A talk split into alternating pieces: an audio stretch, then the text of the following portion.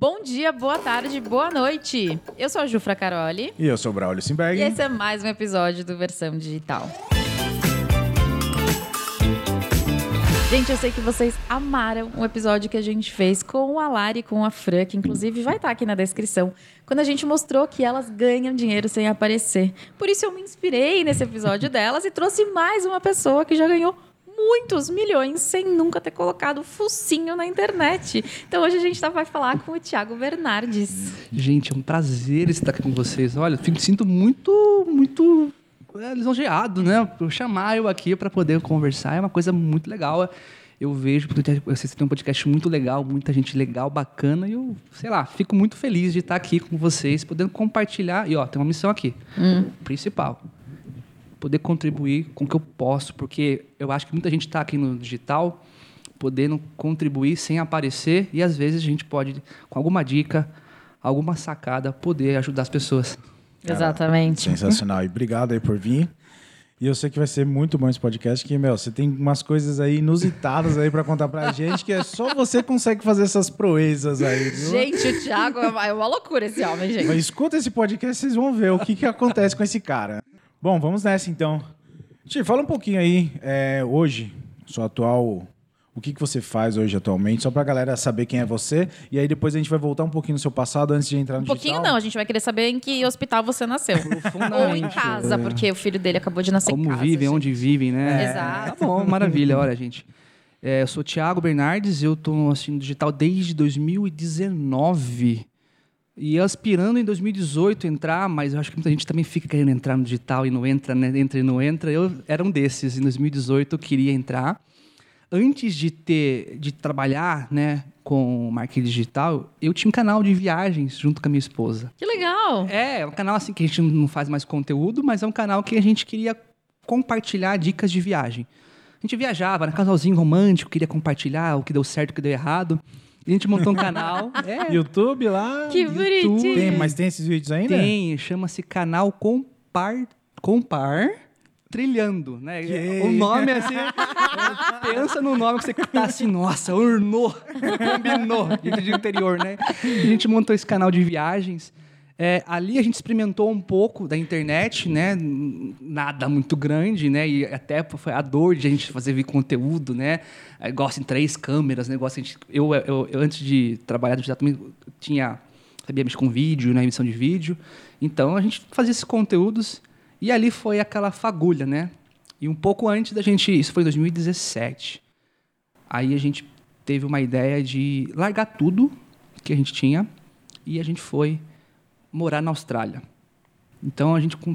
Assim, imagina, 2 loucos, né? A gente sabendo o que estava fazendo, mas... Tá, mas vem cá. Nessa época você trabalhava com o quê? Ó, eu trabalhava no corporativo. Então eu trabalhava numa multinacional, lá em Sorocaba. Que área que você trabalhava? Na qualidade.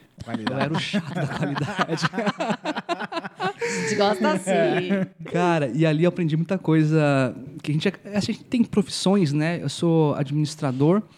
Então, né, administrador... Por muitos administradores fazem administração porque não tem muita certeza do que quer e como quer. Que absurdo você pensar nisso. Que absurdo.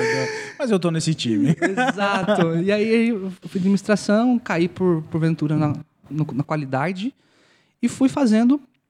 Só que, você sabe, né? A gente tem aquela questão da pessoa que quer ser líder e as pessoas que querem ser lideradas, né? Sim. Esse contexto eu acredito muito. E eu sempre fui liderado, né? E nunca fui líder quando estava na questão do corporativo.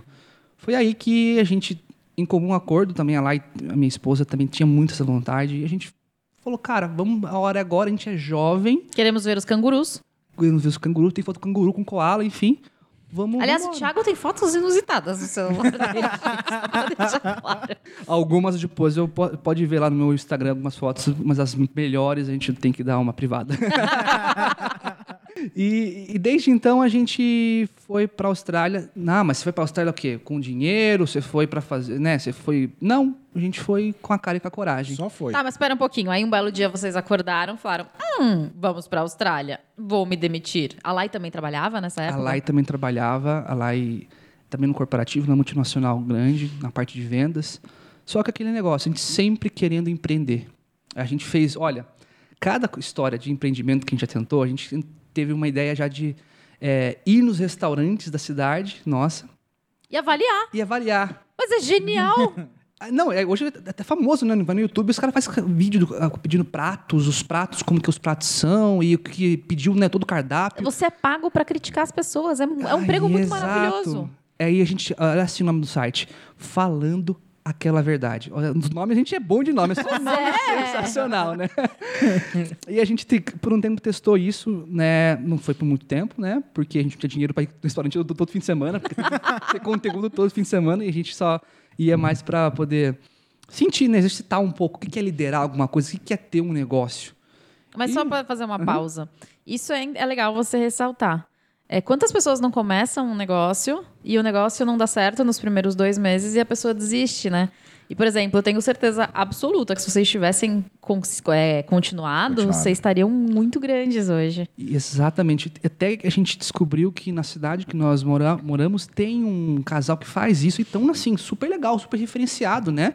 No nicho deles. E a gente falou, cara, legal, não é isso que a gente vai seguir, mas desde então a gente sempre exercitou, querer saber como que era, né? Por mais que nosso negócio hoje, a gente cresceu através, estão por trás das câmeras, mas a gente aprendeu muito, né? Eu acho que uma das coisas legais é a gente portar por trás do negócio, mas a gente aprende muito porque a gente exercitou um pouco disso, né? E lá na Austrália, né, é um prato cheio, um canal de viagens, a gente pegou, vamos fazer viagens, né? Então a gente começou... Então, mas vocês já calma, ô, Ti, você tem que ajudar a gente. Então a primeira coisa que vocês testaram foi a viagem, ou foi o restaurante? O primeiro foi o restaurante, depois a gente fez um canal de viagens. Aí vocês já estavam na Austrália? A gente começou no Brasil, fez algumas viagens, né? A gente provou que ia ser influenciador, né? Né? A gente fundia... Foi assim, glória de quem tá no mercado de viagens. Uma pessoa ligou pra gente da Secretaria de Turismo de Capitólio, querendo nos pagar uma viagem tudo pago para você divulgar o evento no site. Pensa no cara que falou, não, com certeza, imagina, a gente faz isso com muitas e muitas vezes. Foi a primeira vez que a gente foi com tudo pago, né? Que legal! Conteúdo, tal.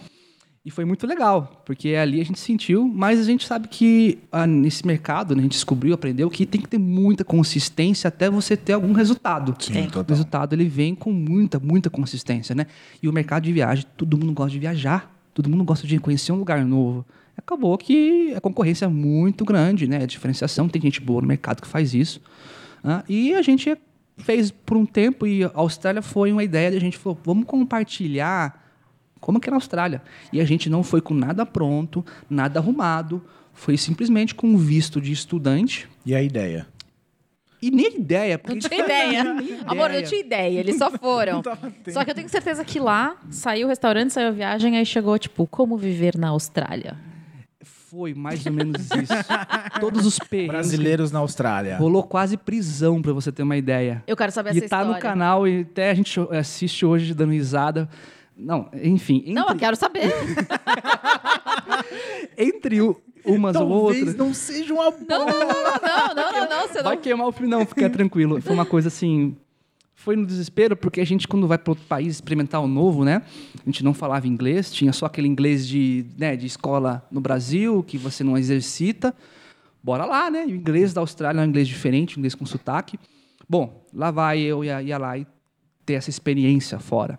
Desde então, a gente começou a fazer de tudo um pouco. A gente limpou lugares, fez faxina, a gente entregou pizza... A gente trabalhou de garçom, a gente trabalhou de recepcionista, a gente trabalhou limpando praça, a gente até trabalhou num casamento, eu trabalhei num casamento na Austrália, russo, porque eu também tinha noção de vídeo, aí um cara falou, vou casar. Você é tipo o Ronaldinho Gaúcho, uns eventos aleatórios. Total aleatório, cara. Total aleatório. E foi ali que ele falou, cara, assim, lá é uma guerra muito grande por conseguir se manter lá, né? Porque é caro, né? No começo a gente tinha um pouquinho de dinheiro, assim, que foi o que a rescisão, enfim, as economias. E eu tinha invenção de vídeo, né? Então eu trabalhei como filmmaker lá, né? E além, sabia, né, por causa do canal, fazendo vídeo, então... Fiz de tudo um pouco. Mas como é que foi o casamento russo? Eu tô curiosa. Cara, foi assim. Eu trabalhava de garçom... Eu trabalhava de entregador de pizza e lavador de prato na Austrália, né? E tinha um cara que ia casar, ele era da Rússia. Ele falou, cara, eu vou casar, sei que você faz uns vídeos aí, você não quer me ajudar? Eu falei, claro, porque a gente não tem... Não, eu faço lógico vídeo. Que sim. Aqui lavar prato e dar pizza é um hobby pra mim, entendeu? Não, eu faço filme, eu faço vídeo, né? Claro, sim pra tudo. E a gente... Eu até lembro quanto eu ganhei naquele casamento. Eu comprei uma lente. Falei, você me dá uma lente nova aí que eu quero pra minha câmera e eu... Então, vamos embora, e vou fazer... E, inclusive, a Lai não me ajudou nesse dia. Saiu o Thiago com 2 câmeras, com um drone, e falou, vamos cobrir esse negócio. E aí a gente gravou, ficou bem legal o trabalho, mas, cara, a gente aprendeu ali, o casamento russo, o russo realmente é muito... faz de tudo um pouco, e bebe, e grita. Aí um casamento, eles dançam assim, e se amam um do outro e roda assim. É tipo do grego que quebra as coisas, ou não? Não, eles gritam muito, cara. E bebe bastante. E ali a gente aprontou. Filmei carros, enfim. Fiz muito tipo... Filmei carros? É, que tem um mercado inexplorado de pessoas que pegam um carro antigo, elas restauram o carro e vendem muito, muito caro. E o cara faz um vídeo bonito para vender, né? Ó, eu ia lá com o vídeo, fazia o vídeo lá e tal. E de tudo. Eu já limpei, inclusive, coifa. Você sabe o que é uma coifa? Da cozinha? Da cozinha. Eu não sabia que era uma coifa na cozinha. Em inglês. Pensa nisso. Como que fala coifa em inglês? Eu não lembro. Eu, assim, tenho tremedeira de lembrar. Então, se você quiser nos ajudar, comenta aqui embaixo como fala coifa em inglês, por favor. Esse é aquele caso que você fala sim pra tudo, né? É tipo você não, assim. Você não sabe o que é. Não, claro. Yeah, lógico yeah, que yeah. Sim. Aí daqui a pouco não, tá lá. Foi extremamente uma coifa. Isso. Lá na Austrália tem um aplicativo... que chama Air Tasker. O que é esse aplicativo? As pessoas postam atividades, tarefas que elas têm com alguém que precisa de ajuda. Cortar minha grama, limpar minha casa, fazer faxina, tal. E você, brasileiro, tal, que está começando, se aplica nesse formulário e fala assim, eu faço. E o cara coloca, limpe minha casa, pago $100. Né? É, alguém fala, eu topo. É, o cara posta e você se candidata. Se o cara vê que você é uma pessoa que tem reputação...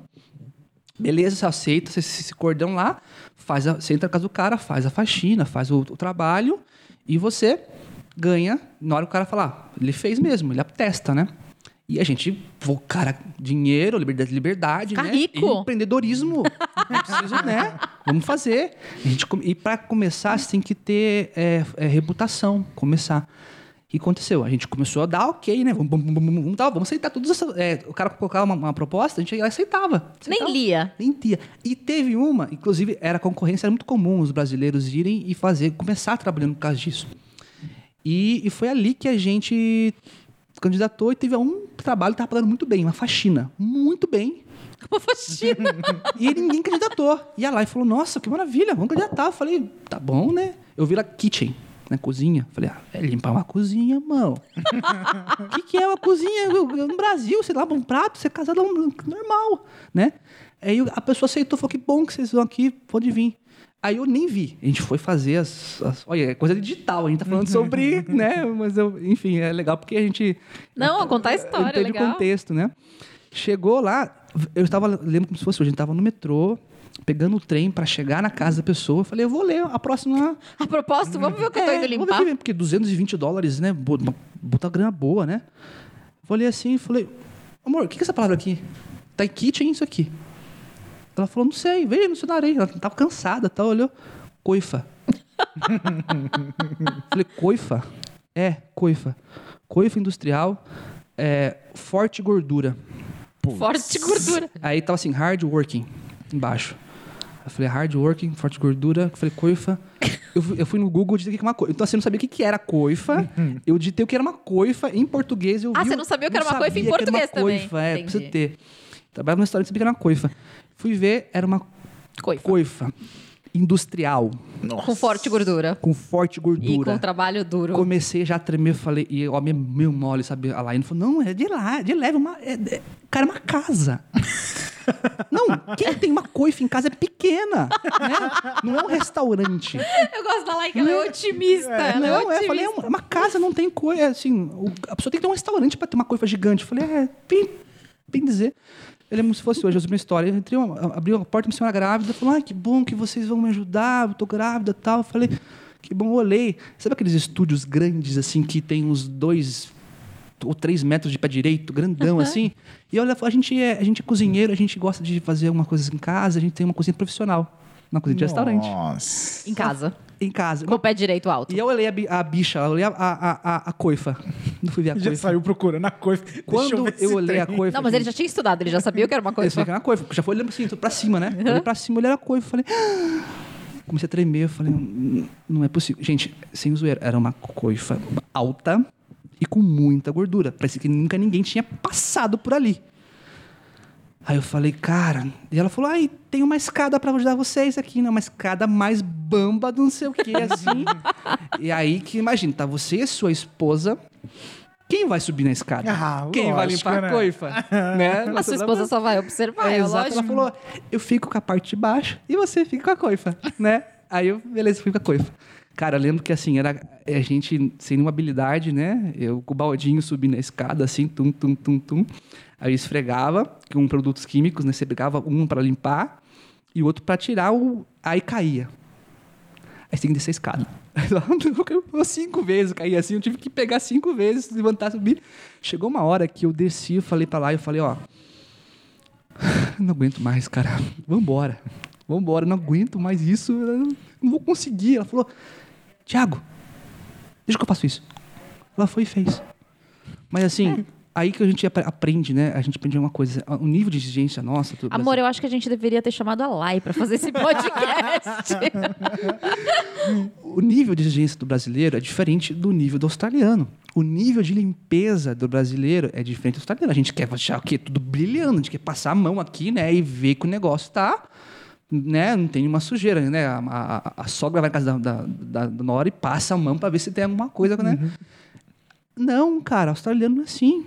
O australiano, ele tem uma limpeza que é diferente. É normal, não tá tão limpo. Dá aquele tapinho. A Lai levantou, subiu. Ela, nesse caso, subiu, deu um tapa assim, muito tranquilo, e terminou. A moça entrou, a grávida, depois de 2 horas, entrou e falou, tá maravilhoso! Eu falei, cara, tá muito sujo ainda. Tá maravilhoso! Enfim, o fato foi que a gente aprendeu muito na Austrália. Voltando da Austrália, a gente tentou algumas coisas no digital. Inclusive, tem outras histórias que eu posso contar. A Lai foi a minha especialista, primeira especialista. Eu acho que não, essa parte a gente vai querer saber. Não, mas antes de continuar.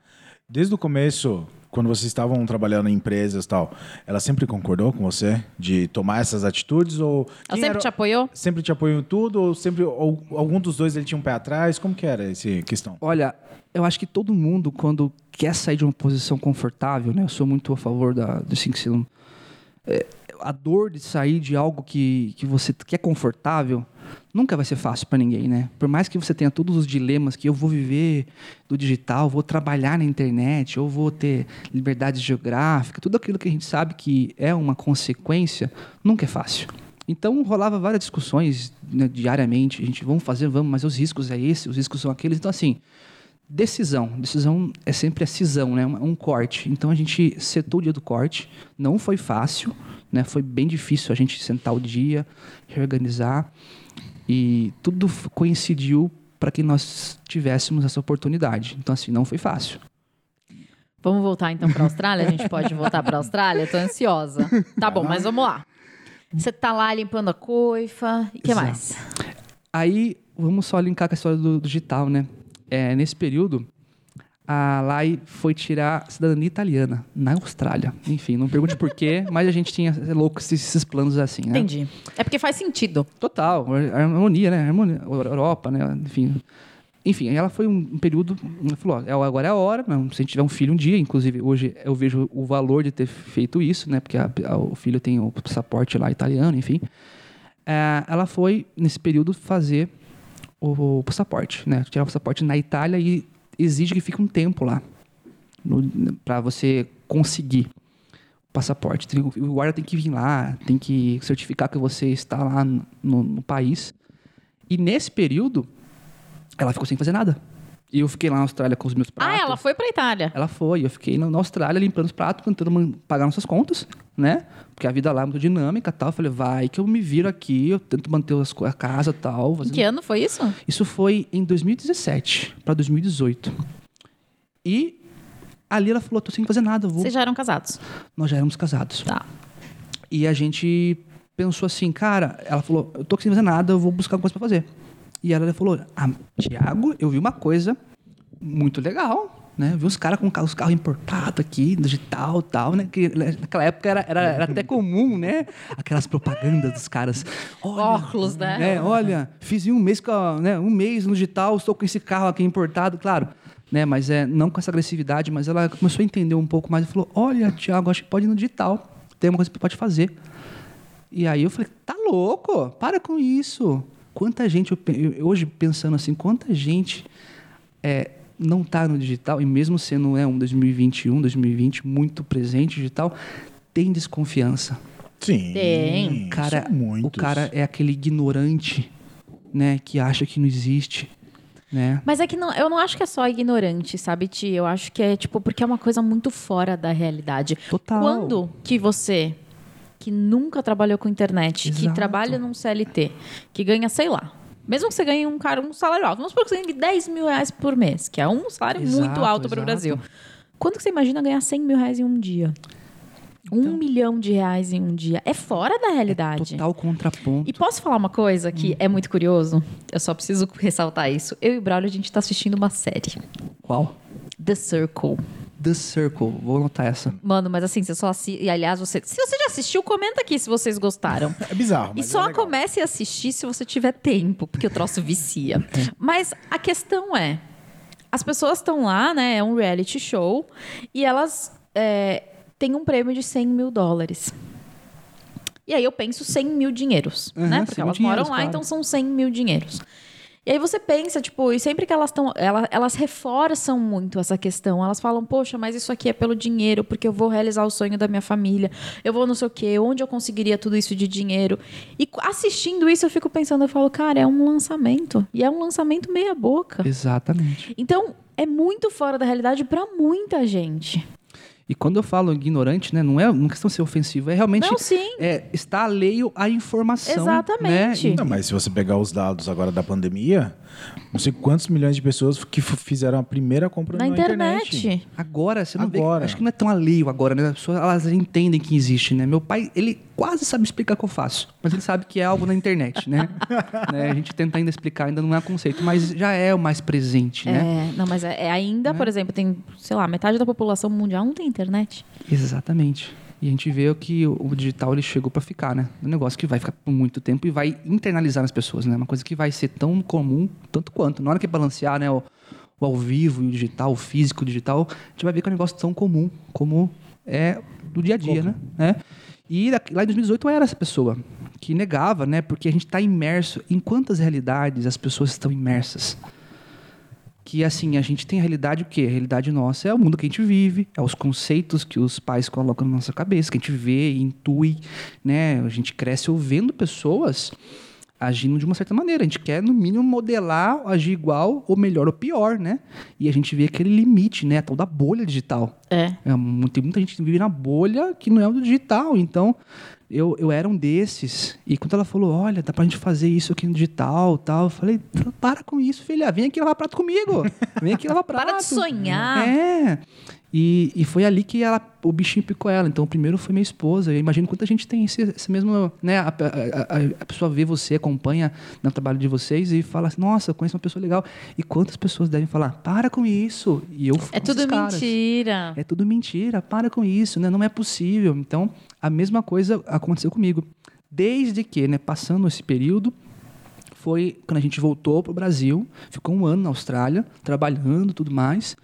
E a gente voltou pro Brasil por uma coisa familiar, né? A Austrália são 13 horas de diferença, são 26 horas de voo.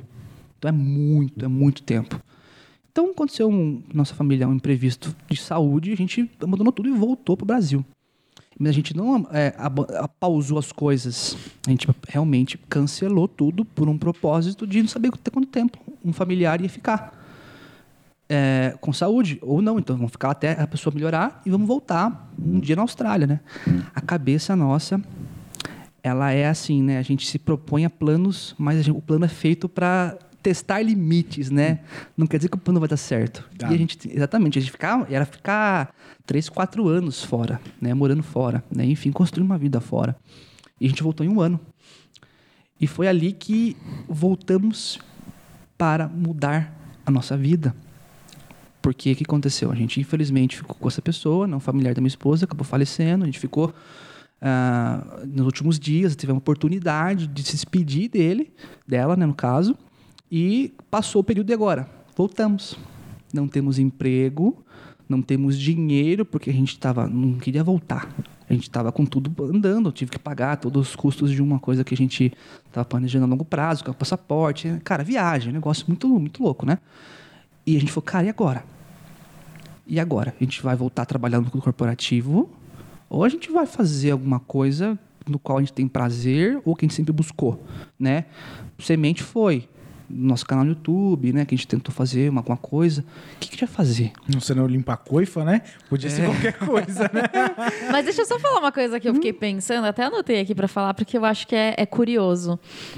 Eu sei que a maioria das pessoas olha pro digital e pensa, é fácil demais, deve ser mentira. Sabe o que é curioso? A primeira pessoa que eu tive contato que trabalhava com marketing digital, inclusive ele me encontrou no Instagram esses dias, eu achei muito legal. Mas a primeira pessoa que eu encontrei que trabalhava com marketing digital, eu conheci na Disney. A gente estava sentado para assistir o Fantasmic, que é um show da Hollywood Studios, e ele falou que ele trabalhava com marketing digital. Isso foi em 2010. E eu lembro que naquela época eu já sabia mais ou menos o que era, mas quando ele me falou, eu pensei assim, cara, é difícil demais. E aí, quando eu comecei a ter o primeiro... Aí eu comecei a trabalhar com produto digital sem saber que era marketing digital, mas quando eu comecei a ter os primeiros contatos, eu falei assim, cara, eu tinha razão. Você precisa saber o que você está fazendo, mas não é difícil. Exatamente. Então, eu acho que é um meio termo. Não é fácil demais, mas não é muito difícil. É uma coisa que é totalmente possível desde que você estude, aprende com as pessoas certas e consiga executar. Não, total. Ainda você pensou por um lado certo, né? Não, mas eu achei que era impossível. Não, era impossível, mas era verdadeiro, né? Eu pensei que você vendia drogas, né? Então, tá tudo bem. É verdade. Porque a pessoa chega pra mim, eu trabalho no corporativo 8 horas por dia, às vezes 12. E ela fala que em um dia ela faturava o que eu ia faturar nos próximos 10 anos. Eu falei, mas você tá de brincadeira, né? Você vende drogas, é coisas ilícitas. Aí você começa a ver aqueles filmes lá que a pessoa só fica na internet vendendo algumas coisinhas. E... hacker, né? Hacker, entendeu? Então, assim... fazendo conta bancária do banco.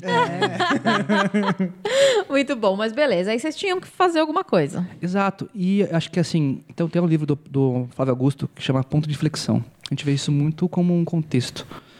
Os momentos que a gente vai... que a vida nos coloca, né? De, cara, é agora. Pra que lado ir? Como que a gente vai ir? E como ir? Enfim, foi esse momento. E a gente recebeu propostas pra voltar a trabalhar no corporativo, né? A gente, cara, fica perdido. E eu falei, vamos mandar uns currículos aí. De repente, vai surgir alguma coisa. De repente alguém nos quer, né? Nos quer. Falando inglês não tá agora. Mais inglês... vontade, né? Não, mas a gente tava assim, cara, então... paga conta, paga tem conta. Rever. Não tava com grana. Inclusive, o negócio que eu construí foi através de R$500, casado com o meu sócio.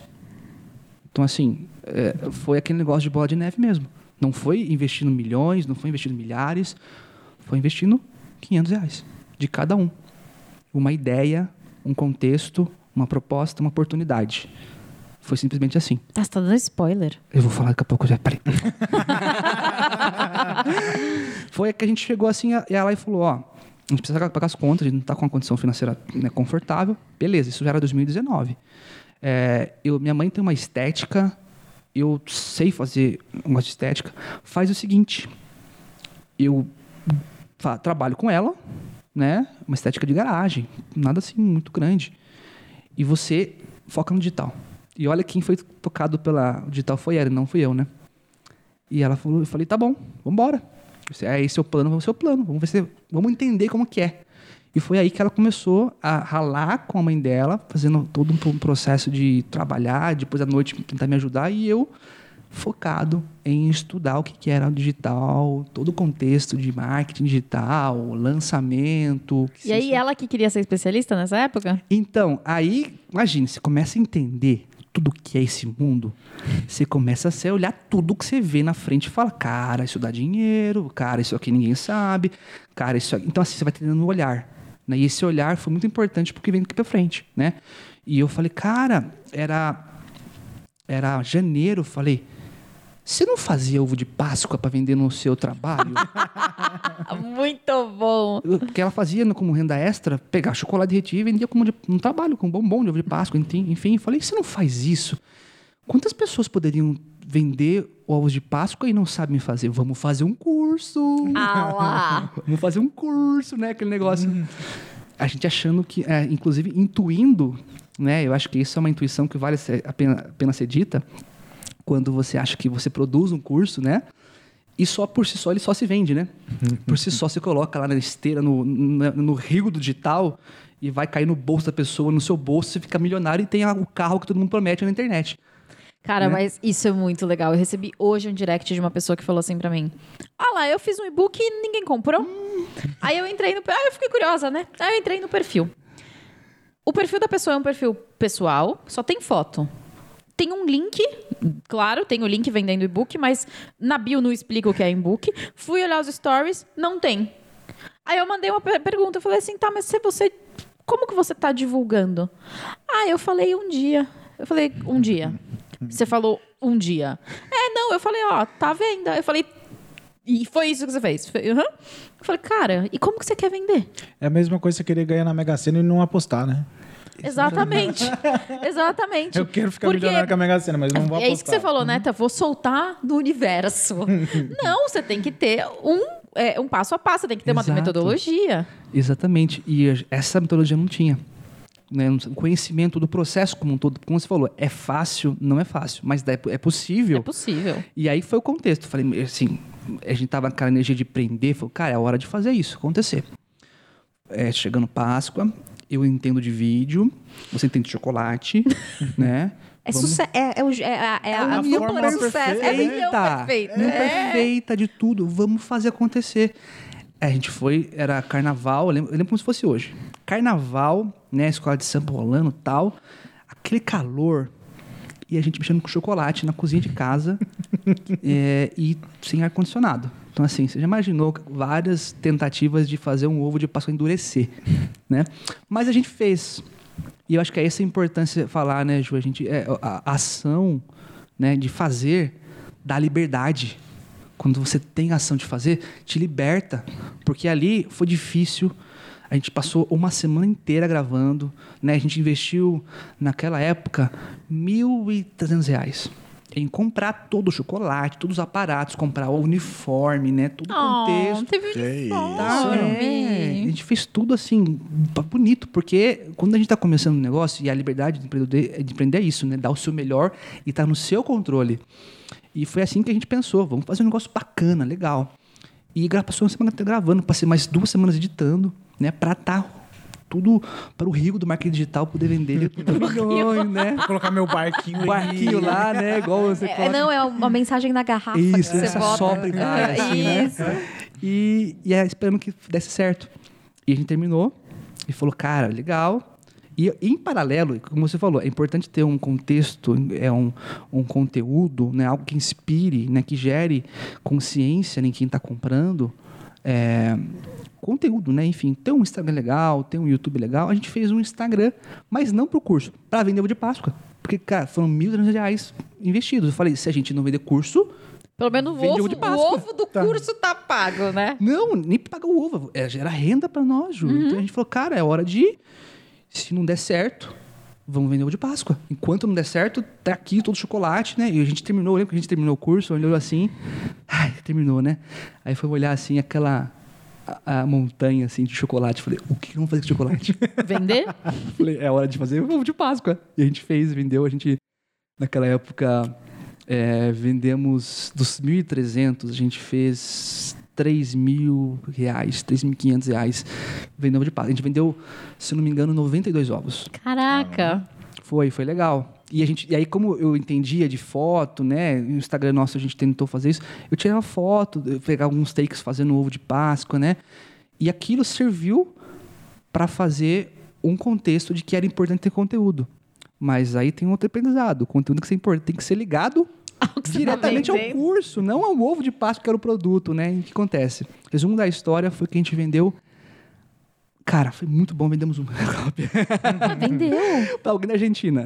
Eu falei, como pode? Pra alguém da Argentina foi ótimo. Foi pra uma argentina. Foi... Mas é porque a sua garrafa com mensagem foi longe. Foi longe. Quando eu olhei assim, falei, nossa, vendeu! Inclusive, olha o preço, né? Era R$ 79,00 que nós negociamos, né? Fizemos um cálculo que seria interessante, porque vender 10 mil cópias de R$ 79,00 ia ficar bom dinheiro, né?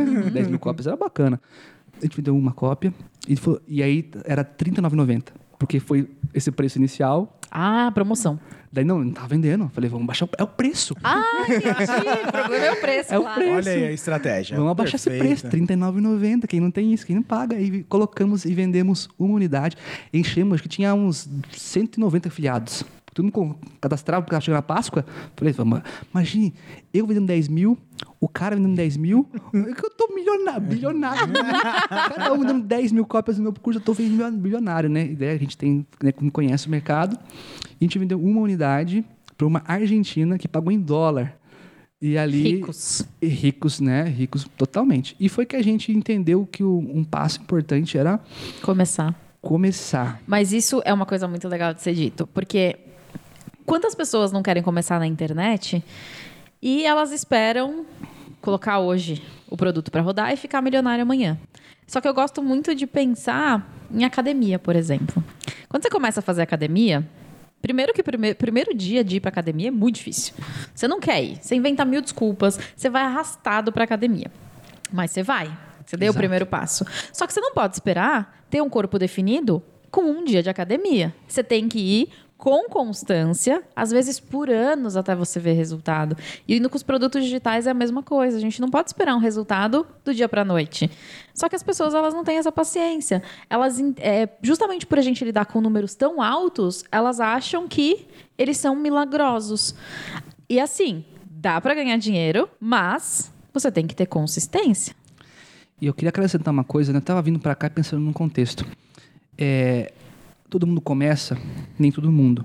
Mas os que começam, às vezes param pelo caminho. E aí eu vim pensando assim, cara, o prazer da gente estar fazendo alguma coisa... Que a gente gosta. É mais importante. Então, assim, o prazer do primeiro passo, o quanto você tá com aquela vontade, prazer de fazer acontecer, é o essencial para a continuidade. Porque o cara fala assim, eu vou fazer porque eu tenho que fazer, porque estão falando que é assim... Você não está fazendo com prazer. Você não está fazendo com nenhum prazer. E a gente lá naquela ideia, né, naquele ciclo, não deu para ver tão claramente naquela história, né, da ovo de Páscoa, mas o prazer que a gente fez, viu aquilo pronto e falar, cara, deu certo. Né? Fizemos, não foi melhor, não tem, falta um monte de coisa. Né? As vendas foram aquém do que a gente gostaria, mas a gente fez com prazer. E só um ponto que eu quero colocar. É tipo... caso não tenha ficado claro.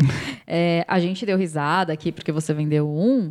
Não porque a gente está tirando sarro que você vendeu um. Mas porque... Pela sua expectativa. As expectativas foram criadas em cima. Porque vender um é um passo muito grande. É um passo assim... não é um passo, é um pulo que você dá. Porque você sai de... Ninguém quer o meu produto para alguém quis o meu produto. E quando você passa por essa barreira, tipo, alguém quis o meu produto, aí, cara, o céu é o limite, porque você fala, alguém quis. Agora, eu só preciso desenvolver uma boa técnica para que mais pessoas queiram. Talvez mais pessoas saibam que eu tenho esse produto. Porque às vezes não é a falta de a pessoa não querer. É a pessoa ela não nem saber que existe. Que existe isso. Às vezes as pessoas ao nosso redor, tipo, da nossa cidade, do nosso bairro, da nossa região, nem sabem que aquele produto existe. Então, o que a gente tem que fazer? A gente tem que fazer uma forma de mostrar para as pessoas que existe aquele produto e que aquele produto é bom para elas. Entendeu? E uma coisa importante é assim, que nem falando de uma venda e tal... Cara, toda pessoa, ela começa com 0 seguidores. E 0 vendas. E 0 vendas. Isso, os grandes players hoje que faturam milhões e milhões de dinheiro no digital, todos eles, a grande maioria, ou talvez a maioria, eles pegaram no primeiro lançamento, não deu certo. E olha que a gente já falou com vários aqui, várias pessoas que já passaram aqui pelo esse podcast, que já falaram, cara, meu primeiro lançamento... Eu não vendi nada. O segundo, nada. Mas eu não desisti. E eu continuei persistindo até eu conseguir ajustar todos os botões e eu conseguir entender o que era o digital e aí sim eu consegui evoluir, entendeu? Porque esse é um grande problema que a gente vê no mercado. As pessoas se espelham em pessoas que já estão há anos ali. em pessoas que já trilharam um caminho muito longo. Então, elas veem alguém fazendo 10 milhões por lançamento, falam, cara, eu vou fazer também. Só que elas não entendem que essa pessoa que fez 10 milhões no lançamento, no primeiro, talvez não vendeu nada, talvez teve prejuízo. Eu digo mais, a gente vive num mundo de comparação, né? Hoje, muito presente, né? A todo qualquer instante, né? Frase mais batida, né? A grama do vizinho é mais verde, sempre é mais verde, né? Sempre. Na verdade, eu tenho uma frase melhor. Qual que é? O prato do Braulio é mais gostoso. O prato do Braulio. É impressionante, cara. Inclusive, conta aqui pra gente nos comentários. Quando você vai no restaurante com alguém, o prato da outra pessoa não parece sempre mais gostoso que o seu? Mesmo que você peça a mesma coisa, você não fica de olho lá no prato do coleguinha? Eu fico. Ela fica. Ela fala assim, não, eu vou escolher esse aqui. Às vezes era o que eu queria. Ela fala assim, escolhe o outro aí. Pra gente não pedir o mesmo prato, a gente olha, vê qual que é melhor.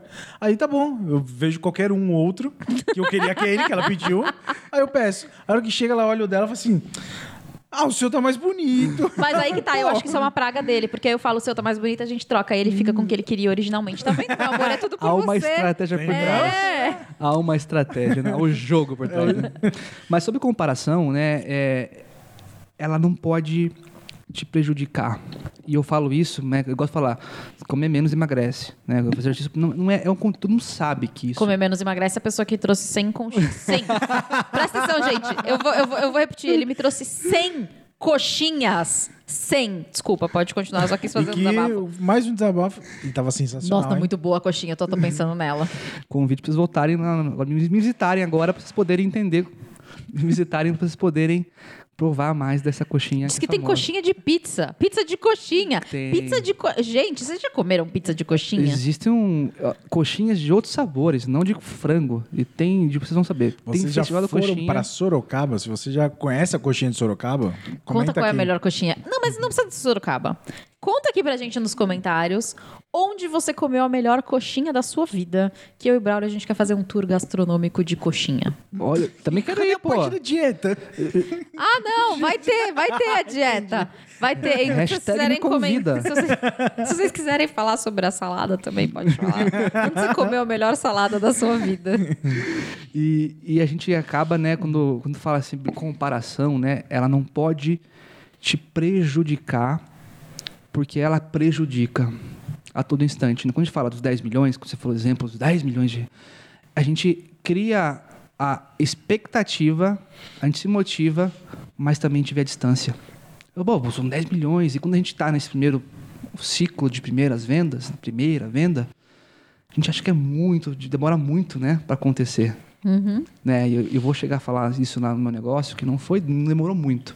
E não é para nenhuma expectativa, mas não demorou muito. Foram 2 meses para ter um faturamento de 6 dígitos. Faturamento, gente, de 6 dígitos, caso você não tenha feito as contas, mas R$100 mil em 2 meses. Sendo que o primeiro vendeu 1. Por R$39. Não era o produto que eu hoje tenho essa empresa. Então, assim, é importante a gente ter esses cuidados. Porque eu imagino que o mercado digital é comparado com, sabe, o Faustão?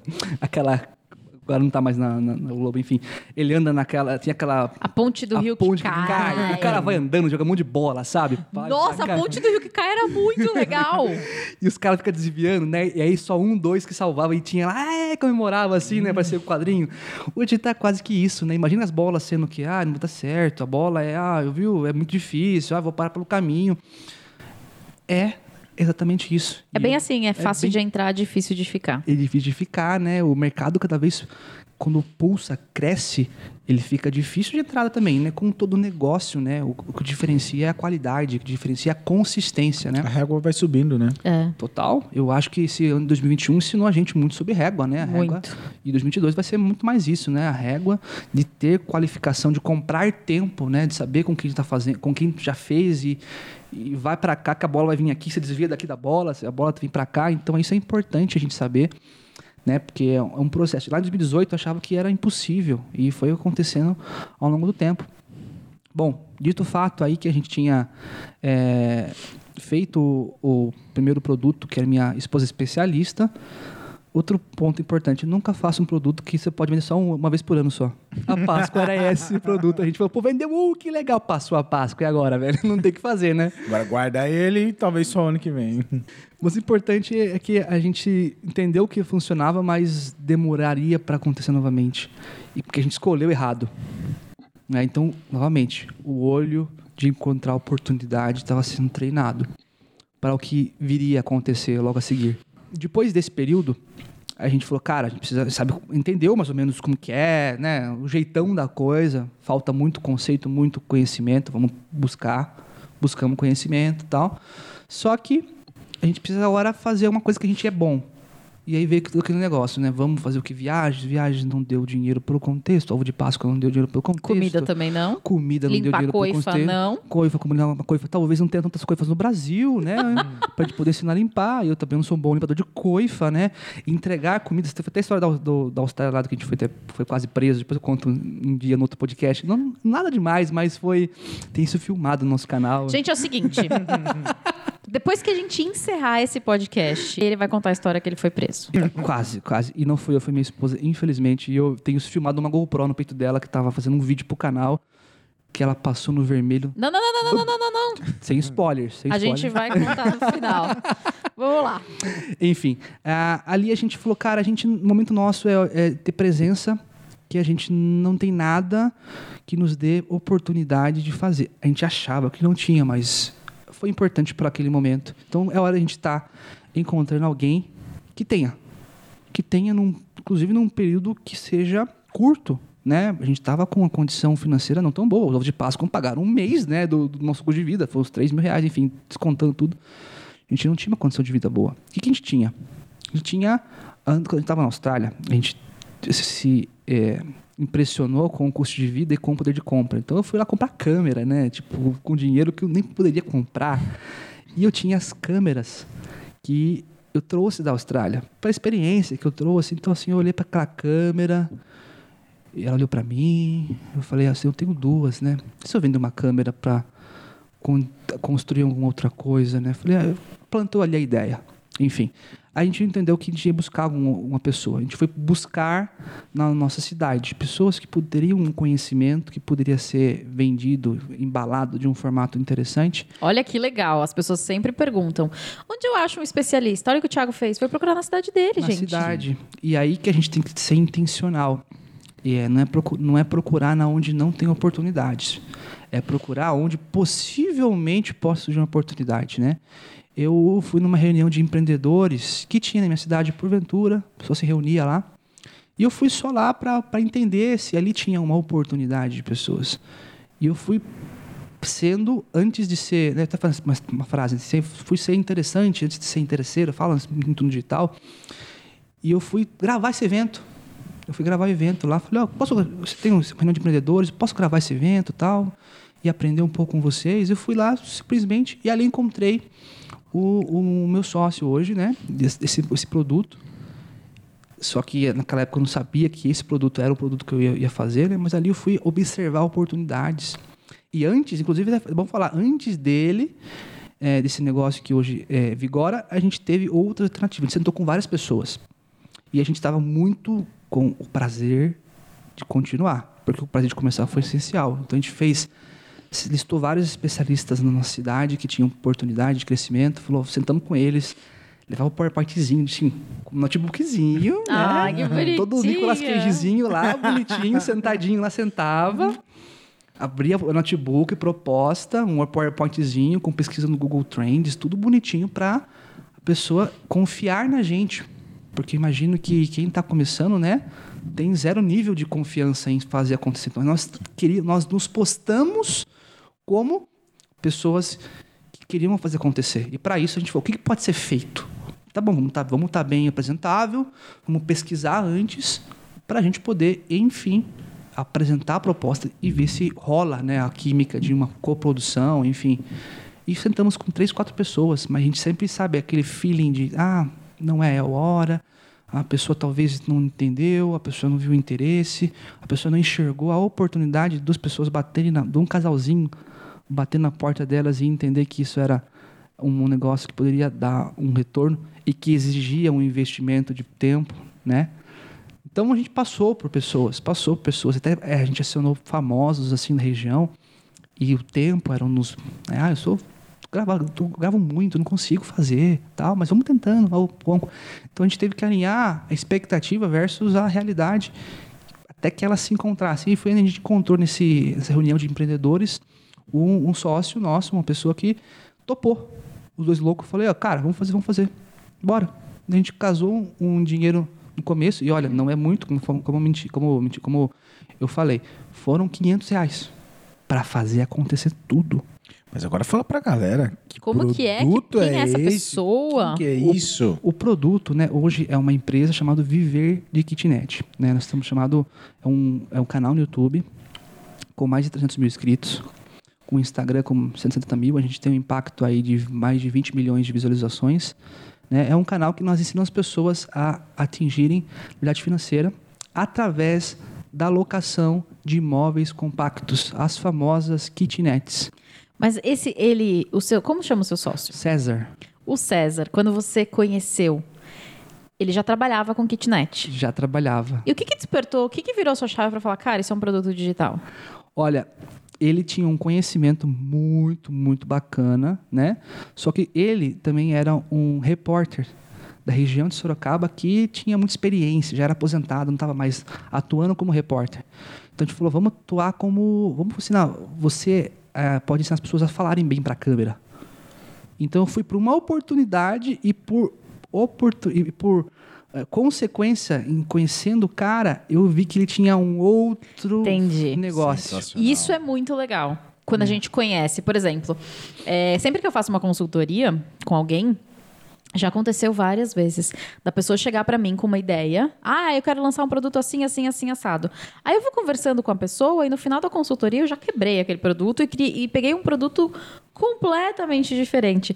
Eu tenho uma pessoa que fez uma consultoria comigo uma vez, ela queria fazer um produto sobre maternidade. Saí de lá e ela virou gestora de tráfego. Porque não combinava, sabe? Não era o perfil dela. Exato. Mas é isso, é muito legal quando a gente conversa. Uhum. Porque conversando você descobre coisas incríveis sobre a pessoa, né? Eu acho que é aquele negócio de lapidar uma ideia, né? Exatamente. Lapidar uma ideia, um carvão com uma ideia. Enfim, foi assim que aconteceu. A gente... Não, vamos gravar um produto de... ensinar as pessoas a falar pra câmera, você fala bem pra câmera, você é um cara postado bem, enfim, experiente. E a gente começou a fazer o produto. Começaram a gravar? A gente foi... Pensando, a gente estava motivado, com prazer. Então, a gente reuniu, começou a gravar o produto de comunicação, tudo contexto formado. E era a ideia de, em um mês, fazer tudo acontecer, as primeiras vendas. Porque pensa lá no Páscoa. Demorou um pouquinho mais. Agora, esse não tem... né, não vai ter ano que vem. É sazonal. Não é sazonal, né? Vai ser, então vamos fazer acontecer. Em um mês, a gente descobriu que ali ele tinha essa outra hobby, que ele tinha casinhas de aluguel, casinhas pequenas. E eu falei, cara, olha o link aí das coisas. E viés de confirmação com amigos, conversando com colegas. Eu falei, cara, isso aqui é... Por que vocês não viram o rifle de vocês? Não viram o caminho? Investe nisso. Porque meio que você sai perguntando para as pessoas se... Cara, o que você prefere? Saber se comunicar melhor ou saber ter uma liberdade financeira? Exato. É meio que, os públicos ali são... Você consegue atingir muito mais gente e é muito mais concreto, mais palpável, né? Eu costumo falar assim, nesse caso foi o nichão travestido de nichinho. Uhum. Exatamente. É bem isso. E foi o que a gente constatou, né? Porque ninguém conhecia até o momento o que era isso, poucos conheciam, né? A referência é quando o estudante mora em kitnet e tal. Eu falo, cara... É interessante isso que você está falando. E naquela época, ele não tinha um canal no YouTube ainda? Não tinha nada. Não tinha nada. Zero. Isso foi quando? Isso foi em julho de 2019. Tá. Gente, é importante falar, acho que é para quem está ouvindo, quem está assistindo a gente e fala, poxa, é bom começar com alguém que já tem audiência, é bom. Mas no meu caso, eu quero falar e repetir para inspirar pessoas, foi do zero. Não tinha canal, não tinha nada. Era só uma oportunidade travestida de um outro contexto, que era um outro produto. Então a gente falou, vamos fazer isso. Pô, é bom. Sentamos com ele e falou, vamos reprogramar nossas atividades e tal. Eu acho que a gente vai matar esse produto. O quê? Falei, não, vamos fazer com esse produto aqui. Vamos montar esse contexto. Se a gente montar uma narrativa, montar um conteúdo, vamos fazer. Eu acho que tem, a gente, pouco que a gente sabe, dá para fazer. E foi aí que a gente criou tudo do zero e começou a fazer. Mas aí ele, na hora? Ele topou? Tipo assim, porque... Ele queria meio que, falar ele com... Ele era meio comunicação. É. Aí meio que ele já tinha topado. Exato. Vocês já estavam gravando. Uhum. Aí do nada você chega e fala assim... Então, vamos falar de kitnet. Não vai ser comunicação. Eu descobri que você vende esses negócios. Aí eu acho que é uma oportunidade. Exato. Ó, é importante dizer o seguinte.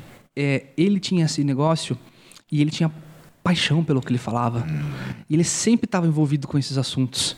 E ele falava assim, cara, vamos fazer esse primeiro de comunicação, mas a gente pode fazer um dia, sei lá, isso aqui também, que dá pra fazer, né? Esse pulo de kitnet, pá. Eu falei, tá bom, mas vamos fazer de comunicação. Ele queria. Não, ele tinha prazer. Quando a pessoa tem prazer, ela fica insuportável, sabe? Ela fica insuportável, ela quer ter a oportunidade de falar, e a gente só não tinha ouvido, né? Tanto quanto deveria. E a gente falou, é hora de mudar. O prazer do especialista está nisso, e não nisso. Total. Senão ele continuaria na onde ele estava, fazendo TV, ele continua fazendo aquilo. Então aí é hora de falar para as pessoas que estão vendo, treinar, né, o ouvido, treinar o olhar em ver aonde está a paixão das pessoas. Porque às vezes não é na onde elas são bem-sucedidas. Onde elas acham que tem que estar, né? Exato, e foi ali que eu falei, não, esse cara se botar nessa linha aqui vai embora, né? E olha que eu não era nenhum experiente no marketing digital. Mas é feeling, né? É feeling, sinergia, oportunidade. Ninguém falava nisso. Nós somos os pioneiros no mercado em falar isso, sobre esse mercado. Cara, aí você já quebrou duas grandes... Objeções. Crenças que as pessoas têm. Crenças pode ser também. Primeira coisa, as pessoas sempre falam pra mim, e qual é o nicho que dá mais dinheiro? Eu falo, o nicho que você gosta. O nicho que dá mais dinheiro é aquele que você gosta, porque você vai viver aquilo, você vai estudar, você vai ter que se dedicar a falar sobre aquilo, você vai viver aquilo 24 horas por dia. Se você está vindo para o digital, provavelmente um dos grandes motivos é pelo você não gostar do que você faz. Exato. E aí, se você vai trocar o que você não gosta por outra coisa que você não gosta, não faz nenhum sentido. E o segundo ponto é, as pessoas falam assim, se não tem ninguém falando daquilo, é porque aquilo não funciona. É mentira. Talvez ninguém esteja falando daquilo porque ninguém viu valor naquilo. Viu oportunidade. Viu oportunidade. Exatamente. Né? Então, cara, testa. É uma coisa que você ama fazer? Testa. Qual o pior cenário possível se você testar? Qual a pior coisa que pode acontecer se você testar? E aí, volto a falar sobre treinar o olhar da oportunidade, né? A gente, nesse momento, viu que era... ali que ia dar um resultado. Ou a tentativa seria ali, né? Porque a gente está investindo tempo, recursos, né? E no caso, eu e a Lai, era 100%. Era ou dar certo ou dar certo. Então isso ajudou muito também, né? A gente ter essa iniciativa e a gente trabalhou das 5 da manhã às 11 da noite para fazer acontecer em um mês. Então a gente falou, cara, é hora de fazer acontecer. A gente já tem mais ou menos o jeitão da coisa. Já tivemos algumas experiências bem ou mal sucedidas para aprendizados. Nunca é mal, é sempre você aprender cada vez mais. E falou, é a hora da gente fazer acontecer. Então vamos fazer, vamos. Em um mês, a gente produziu um conteúdo e fez as primeiras vendas. Foram 12 vendas, inclusive. Com aqueles 1.000 inicial, 500 reais. Muito bom. Foram 12 vendas. Então, assim, foi além da expectativa do povo de Páscoa, foram 12. E ali a gente falou, olha, aí acho que o poder que você falou no comecinho de que bom. Dá pra fazer. Dá pra fazer, foi ali. Quando a gente falou que deu pra fazer, a gente celebrou muito essa realidade e falou, é hora de investir mesmo. É hora de fazer acontecer. Nós encontramos uma oportunidade boa. E foi ali que a gente começou. E dito que depois... de mais 2 lançamentos, a gente já fez os 6 dígitos. Muito bom. Caraca. E foi realmente... O empreendedor é muito assim, né? Empreendedor... Eu me considero um empreendedor não tão agressivo, mas assim, ele é o cara que vai meio que no all-in, sabe? Uhum. Ele é o cara que vai com tudo. E foi que a gente pensou... Os 12.000 foram reinvestidos no negócio para fazer outros lançamentos. Aí foi quase 6 dígitos. Depois veio múltiplos 6 dígitos. E foi acontecendo, foi escalando o negócio. Você acha que se você tivesse ido pelo lado da comunicação com ele, teria dado certo? Eu tenho dúvidas. Tenho dúvidas porque a gente...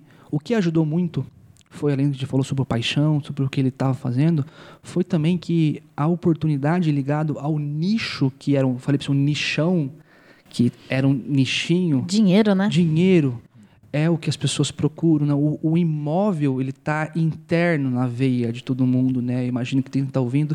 Tem um pai que investe em aluguéis, tem um avô, uma avó. Ou alguém que pensa nisso e fala sobre Exato. Isso, né? Então, esse viés de oportunidade que eu queria deixar presente para quem está ouvindo é muito bom. A pessoa saber que se tem alguma coisa que pode ser replicável e tem a ver com renda, que tem a ver com esse nicho, não quer dizer que outros nichos não dê. Sim. Dá sim, mas nesse contexto foi o que agilizou.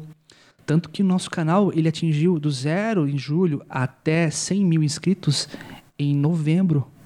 Então, julho, agosto, setembro, outubro, novembro. 4 meses a gente já tinha 100 mil pessoas no YouTube. Foi muito rápido. Acompanhando, né? O vídeo viralizou e tal. Então, assim, foi legal porque o negócio foi acontecendo. As pessoas foram entendendo a oportunidade que estava lá parada todo o tempo. Mas vamos lá, nesses 4 meses vocês trabalharam, né? Meu Deus. Não foi só um vídeo, não um foi, vídeo aqui e outro ali. Ah, você não pegou os 12 mil e foi viajar, não? Podia voltar para a Austrália. Olha, eu vou te falar uma coisa. Quando a gente viu aqueles 12 mil na conta, o que a gente pensou? Cada 12, cada um tira 4, sobra 8, né? 4 para cada um, sobra mais 4 para botar no negócio.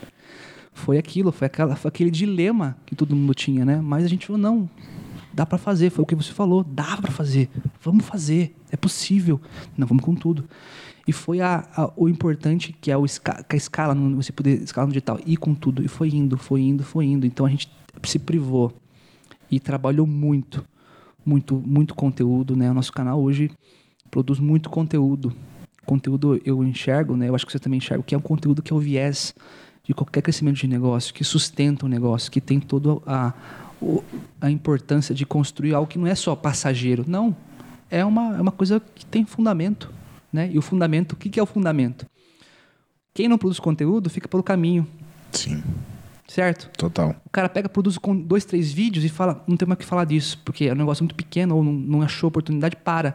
Não, o cara que sabe, que faz, que tem a condição de produzir, ele, quando mais ele produz, mais ele é o cara especialista, mais ele sabe, mais ele prova sem precisar forçar. Exatamente. Isso que é o grande X do negócio, né? É você falar de algo, não é algo que você é formado, e sim algo que você tem paixão. Porque algo que você é formado, você estudou aquele período que você vai conseguir falar daquilo ali, e você não vai falar com tanto prazer, porque praticamente você já está de saco cheio. Agora, quando você fala de algo que você tem paixão ou tesão, assim, cara, você consegue ficar falando durante horas e horas sobre aquele assunto e nunca vai acabar o assunto. Então, isso aí vai trazer mais conteúdos para você falar no digital. Você vai conseguir criar vídeos praticamente todos os dias que você não vai se cansar. E se alguém pergunta sobre aquele assunto, cara, você vai ficar falando com a pessoa ali por horas. Então, essa é a diferença de você fazer. Você quer estudar aquilo, você quer falar sobre aquilo, você quer gravar vídeo sobre aquilo, você está apaixonado. É como se fosse realmente quando você se apaixona por uma pessoa. Você quer ver a pessoa o tempo inteiro, você quer falar com a pessoa o tempo inteiro, você já morre de saudade da pessoa quando ela vira as costas e vai embora. É isso é gostar de um nicho, é querer ter um nicho, é querer estar mais próximo possível e absorver mais daquele conteúdo. E é olhar o produto, a oportunidade de frentes óticas. Porque eu acho que um teste importante que valida todo o conhecimento no digital é você ver o quanto isso é replicável para várias pessoas, porque no caso da oportunidade, né, que nós nos encaixamos, ele era um jornalista que não entendia de construção, não entendia de nada de imóvel e tinha tudo isso acontecendo, estava fazendo, ele falou, cara, se ele pode fazer, muito mais pessoas podem fazer. Então, vamos colocar esse senso de presença para o pessoal que está acompanhando a gente. Índice de replicância, o digital, isso é muito legal, porque a gente vê cada nicho interessante tendo tração. Então, a gente tem que pensar, vocês que estão acompanhando, que querem criar um produto, veja o quanto esse produto é replicável. E quase sempre é. Quase sempre é. E como que você pode adaptar ele para diversas situações, diversas cidades, estados, porque vai ser possível, né? Às vezes, a realidade que vive o seu negócio é criado nas dores da sua cidade, da sua cultura Mas mesmo assim, se você adaptar, se você entender que uma linguagem geral abrange e pode ajudar outras pessoas, adapta. Né? Então, acho que é bom estar presente, porque o índice de replicância só tem que ter esse nível. Ó, fez aqui, se a gente mudar o ingrediente, mudar a forma de fazer, mas que tenha transformação, eu acho que é possível fazer. Então, eu acho que a gente pode contribuir com isso com as pessoas, né? Olhar oportunidades que possam ser replicáveis a todo instante, né? E tem cada coisa que a gente pode chegar, cada exemplo legal, que hoje eu fico feliz de ter contato, pessoas que até acompanham o seu trabalho, Ju, vejo quantas pessoas te ajudam, que diferentes nichos que... Cara, é bom porque a gente se vê como um responsável, mas a pessoa por si só, por acreditar que era o Thiago em 2018, né? Virou a chave e hoje a gente se vê como portador da notícia. É verdade. Portador de, cara, foi certo, falei pra você que era possível, só adaptar. Dá certo, né? Então, isso eu fico muito, muito grato, porque o que faz a gente querer seguir, a gente como por trás do bastidor, agora que sabe fazer, que fez, até com certa curiosidade, um certo sucesso, a gente acaba querendo fazer mais e mais e mais e mais vezes. Então, o nosso objetivo é hoje continuar fazendo. Né? Aquele tesão. Fazer com prazer, né? Que eu falei. Fazer com prazer. Ô, Ti, eu não sei quanto que você pode me responder dessa pergunta, então eu vou fazer várias aí, e uma delas, pelo menos, você me responde. Quantos lançamentos vocês já fizeram? Quanto vocês já faturaram? Me conta alguma coisa que eu tô curiosa. Ó, desse produto em questão, a gente já fez 15 lançamentos. 15? Estamos indo pro 15º lançamento, né? A gente já fez faturamentos de 6, de 5, de 6, de 7 dígitos. E a conjuntura, né, dos faturamentos já totalizam 8 dígitos de faturamento. Né? Estamos caminhando para múltiplos 8 dígitos. Então, o nichão, travestido de nichinho, é o que a gente pode trazer como aprendizado. Né? É possível. A consistência de tudo isso dá o resultado. Né? O resultado digital é muito bom. É bom falar o quanto você já faturou. Né? Nos deixa confiante que deu certo. Mas o importante também é que a gente fala, poxa, quantas pessoas que estavam lá com os seus imóveis vazios, com a oportunidade sentada em cima dos ovos de ouro, da galinha dos ovos de ouro, né? E nem sabiam, né? E nem sabiam. Então, além dos dígitos, eu fico muito feliz, a gente até se emociona junto, quando a pessoa fala assim, cara, eu estava desempregado, eu tinha uma casa enorme, meus filhos... deixaram a casa para um público mais velho, um público mais experiente, e estava lá eu e minha esposa parado, com o imóvel parado, e a gente viu no canal de vocês, e no canal a gente descobriu que era possível fazer uma renda nesse imóvel, e hoje não temos renda, eu abandonei o antidepressivo, eu saí de uma depressão, né? A pandemia deixou muitas pessoas doentes. Então, eu acho que os dígitos são muito gostosos de falar. Mas, além do mais, as vidas. A gente tem mais de 6 mil alunos. Caraca. Então, é legal. O propósito é o essencial do negócio, né? Para ele dar certo. É.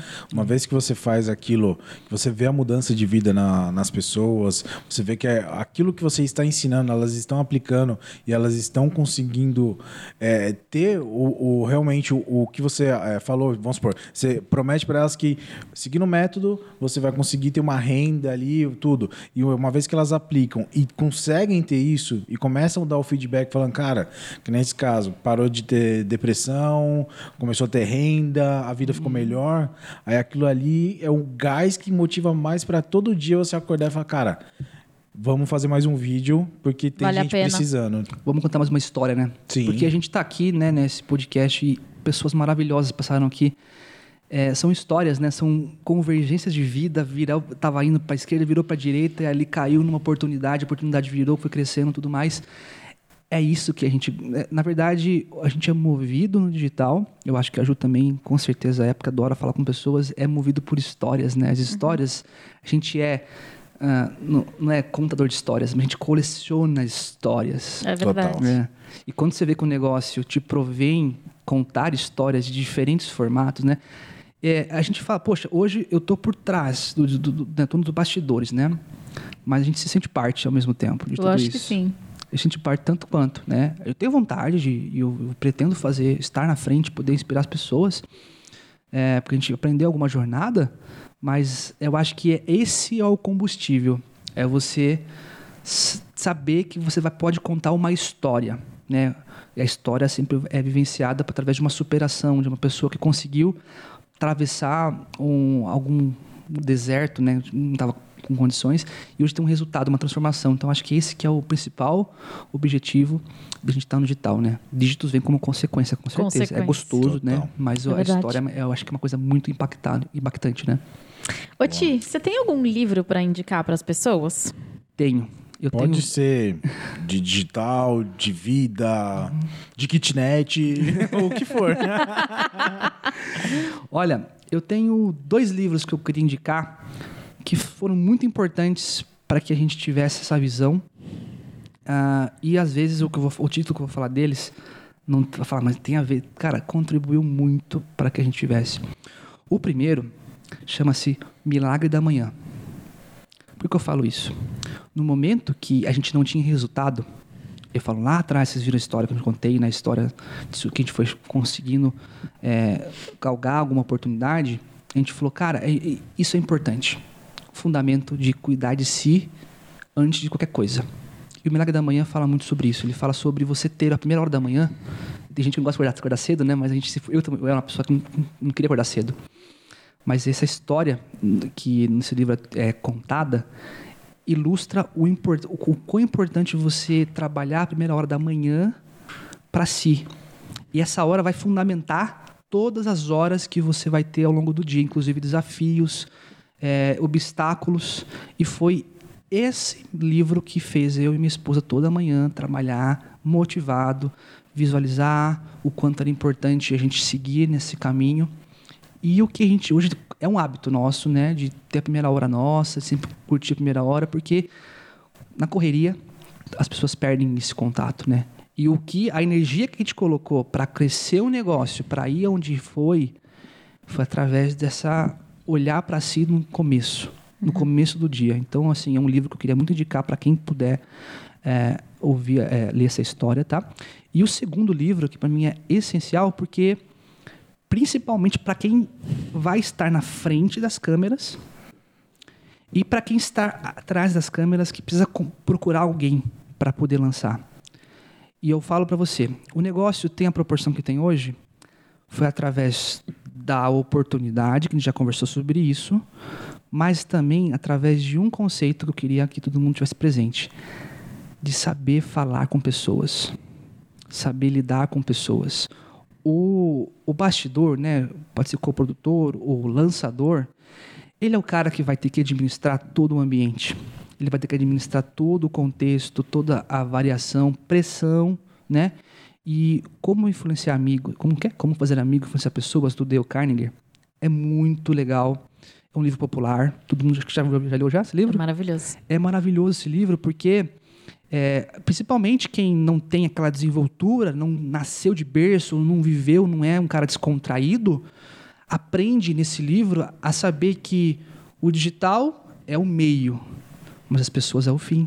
Sim. Exatamente. As pessoas sempre vão ser o fim, porque a gente está transformando vidas. Então, quanto mais você se capacitar para lidar com pessoas, como lidar com pessoas, é essencial. Então, assim, esses 2 livros acho que são legais para as pessoas poderem acompanhar e se fundamentar cada vez mais a gente poder ajudar elas.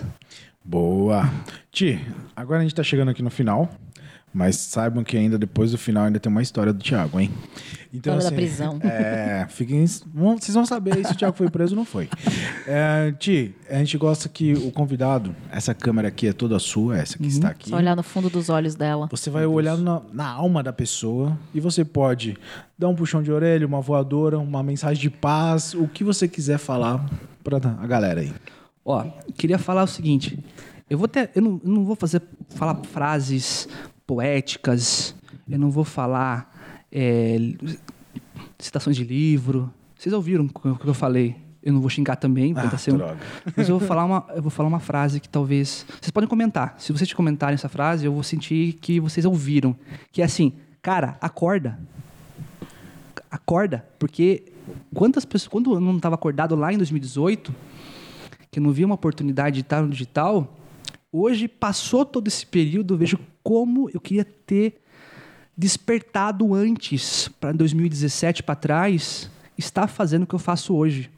Então, não é nenhuma coisa literária, mas é acorda para o digital, acorda para a oportunidade, porque a gente está vendo, a Ju está trazendo muitas pessoas, eu sou mais um e não tenho nenhuma visibilidade quanto os outros entrevistados, mas é possível e você está vendo diversas bocas. Por que são atores? Não são atores, são pessoas que tiveram resultado. Então, acorda para fazer que isso é realmente possível. Muito bom. Ti, obrigada por ter aceito o nosso convite. Obrigada pela coxinha, que foi maravilhosa. De verdade, foi uma honra ter você aqui. Foi um prazer, olha, inenarrável estar aqui com vocês dois, viu? Muito obrigado mesmo. E onde as pessoas te acham? Ó, a gente tem 2 projetos interessantes. O primeiro é o meu Instagram pessoal, né? Que você pode me acompanhar lá, me perguntar o que eu dou certo e errado, contar a história da prisão lá. Que é eu, Thiago Bernardes. E o nosso novo projeto, que é o Escala Digital, Escala Lançamentos. Ele não sabe o nome do projeto dele, você percebeu? Olha as técnicas. É para engajar mais, né? Engajar. É, Escala com K. Escala Lançamentos. É a nossa agência de lançamentos que a gente faz. A gente faz essa acuracidade de especialistas e a gente também trabalha com novas mensagens.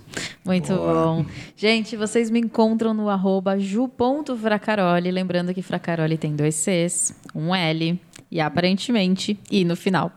E você pode me encontrar no @BraulioSimberg. Não, ele não tá lá, não. Eu já falei. Só aparece quando você clica no botão de seguir. Aí você vai ver todo o conteúdo lá. E também esse podcast tem um Instagram, @versãodigitalpodcast. Segue lá também. E, gente, eu não sei onde você está, mas onde quer que você esteja, vai ter um botão. Clica nesse botão, inscrir. Procura pelo botão inscrir. Se você não encontrar o botão inscrir, você clica no inscrever ou seguir. O inscrir é o filho desses dois. Você tá ficando pior. Não, inscrever ou seguir. Enfim, clica nos botões, gente. Vocês entenderam? Só preciso que você clique nos botões. Inscrever, seguir, curtir, comentar, compartilhar. Ajuda a gente a chegar mais longe. Ajuda a gente a mostrar para mais pessoas que o digital é o caminho. E isso que eu acabei de fazer é normal. A gente erra ao vivo, a gente erra no gravado e tá tudo bem. Eu quero que vocês saibam que tá tudo bem se vocês errarem, tá tudo bem se vocês cometerem erros. Todos nós cometemos, porque todos nós somos seres humanos. Tudo bem? E no digital você pode errar e simplesmente esse pedaço aqui a gente poderia apagar e fazer novamente. Lógico que não! Mas a gente tá aqui para provar que todo mundo erra. Então, por isso que a gente vai deixar esse inscrir inscrir é legal. Comenta aqui embaixo, gente. Eu fiquei até o final. #inscrir. Muito bom. Gente, muito obrigada por terem assistido. Até nosso próximo episódio. Tchau. Tchau nada. Agora você vai contar a história da prisão. A prisão foi o seguinte. A gente estava na Austrália. Entre os trabalhos que a gente estava fazendo, um dos trabalhos que a gente fazia era Uber Eats, que hoje é famoso no Brasil, né? Ele ficou mais presente agora na pandemia, que é entrega de comida, né? E lá na Austrália é feito por bicicleta. Então, bicicletinha... eu não sei andar de bicicleta. Você acredita que o Braulio falou que não vai me ensinar porque é uma pagação de mico? Eu vou te dar de frente uma salsa de rodinhas pra você colocar. Não, eu já tentei, eu caio. É porque ela falou que ela cai com rodinha. Eu caí uma vez, eu não consigo me equilibrar. #judebike. #judebike e capacete. E nesse aprendizado, a gente tava fazendo entrega, a gente trabalhou um tempo entregando comida. E a gente falou, cara, isso aqui é uma oportunidade para as pessoas que estão chegando no país poder aprender. Vamos fazer um vídeo? Vamos, legal. Então, o vídeo que é? Câmera. E aí eu falei, tem aquela camerinha compacta, você coloca ela no peito e a gente vai documentar uma entrega. Para botar no YouTube. Pra colocar no YouTube. Ah lá. Cara de visão. Vamos inspirar as pessoas. Ele ia documentando tudo. Exato. Ia colocando. Muito bom. Aí o que a gente fez? A gente fez realmente uma entrega por cada um. Cada um pegou a bicicleta, chamou, e aí eu fui entregar. Deu certo, mostrei. Aí minha esposa foi entregar. Ela colocou a câmera no peito e foi fazer a entrega dela. E aí, as regras com bicicletas na Austrália são muito rígidas. Você não pode tirar o celular pra fora e falar. Senão você toma uma multa. Lá, de bicicleta? É tão sério quanto carro, bicicleta. Caraca. Enfim, tem essa mensagem em mente. Tem essa emoção em mente, essa informação em mente. Beleza. Ela foi fazer a entrega. E no final, ela fez a entrega, tava voltando de bicicletinha toda bonitinha, né? E aí ela parou no semáforo. E ela quis documentar a emoção de uma entrega. Nisso veio um carro de polícia e parou do lado dela. Mas ela estava já com coisa no peito, a câmera. A câmera no peito. Isso. Mas ela quis documentar na outra câmera. A câmera do celular. Ela quis fazer os dois, entendeu? Fazer um vídeo, uma selfie explicando, né, como foi a emoção de entregar. E ela sacou o celular e o carro de polícia do lado. E isso é multa, tal. Na hora que ela viu o carro de polícia, ela olhou assim, o policial olhando para ela. E estava no vermelho, sinal vermelho. Ela pegou. E saiu no pé. E atravessou no vermelho na frente do policial. Genial a ideia. Ela já estava encrencada. Ela procurou outro problema. A sirene do policial. Né? Porque daí, imagine, eu estava numa esquina esperando ela, que tipo, estava fazendo minha parte do vídeo. Ó, então é assim que faz. E eu filmando. Então, gente, agora esperando ela ir voltar da entrega dela, né? Eu vejo ela virar a esquina com a bicicleta correndo e um carro de polícia virando atrás dela. Eu falei, genial. Eu fico imaginando isso na minha cabeça. O que passa na cabeça da pessoa? O Thiago ali filmando e daqui a pouco ela passa de bicicletinha e a polícia tá... Exato. E o carro de polícia virando, né? Aquele carro de polícia bonito. É um camarão bonito, um camado mesmo, né? Eu falei, nossa, olha aquilo. Eu falei, matou alguém ali, uma polícia... Ela matou alguém. Tô pela uma criança. Meu Deus do céu, o que aconteceu? Daí ela passou por mim reto e eu... Com a câmera assim... né, passeando por ela... E aí, contexto, assim, ela entrou correndo para casa, ficou assustada, ela viu que eu estava próximo dela, ela foi me encontrar. E aí eu... Aí quase você foi preso junto. Não, porque daí acontece, aí o carro do polícia parou, ela voltou, falei, o que você está fazendo? Eu passei no vermelho, eu fiquei assustada, e ela ficou nervosa. E tudo isso filmando, né? Daí o carro do polícia parou, falou, o senhor passou no vermelho e tal. Ela falou, o que o senhor fez? Eu passei no vermelho. E aí, o inglês dela travou na hora, né? Eu tive que explicar em inglês pro policial o contexto do porquê. E ela falou... Daí o policial falou assim, quer dizer que no Brasil não tem sinal vermelho também, então? Eu falei, a gente é brasileiro, né? A gente não sabe como que é as leis na Austrália, desculpa, tem chorando, caindo uma lágrima aqui. A multa era $500. Meu Deus! Pro sinal vermelho. E nessa época, você sabe mensurar quanto que era a entrega? Que você ia ganhar nessa entrega? 10, $12. Nossa! Era $500. Então, assim, o cara falou, não, vou ter que multar vocês. Eu falei, não, gente, no Brasil, a gente é brasileiro, desculpa. Eu falei, então, no Brasil não tem sinal vermelho? Eu falei, tem, então, o que mudou aqui? Sou daltônico. O final da história foi que ela se desesperou. Tinha uma policial feminina no carro e ela viu o desespero, viu que a gente estava, né, tentando, e aliviou pra gente. Graças a Deus não aconteceu nada e não rendeu a multa que nos teria custado todo o aluguel do mês. Então, olha, loucura, vou falar um negócio. Você já sabe, né? Gente, se você comentou hashtag Judibike, esquece. Porque eu já não queria antes, agora então melhor não. Não, eu te garanto que na Austrália você não vai aprender a andar. E o vídeo... Senão você vai ser presa lá. O vídeo tá assim, o nome do vídeo, né? Fui fazer Uber Eats e voltei com a polícia. Pensa no título aí. Isso aí é um clickbait. Mas é verdade, né? É verdade. Sensacional. Muito bom.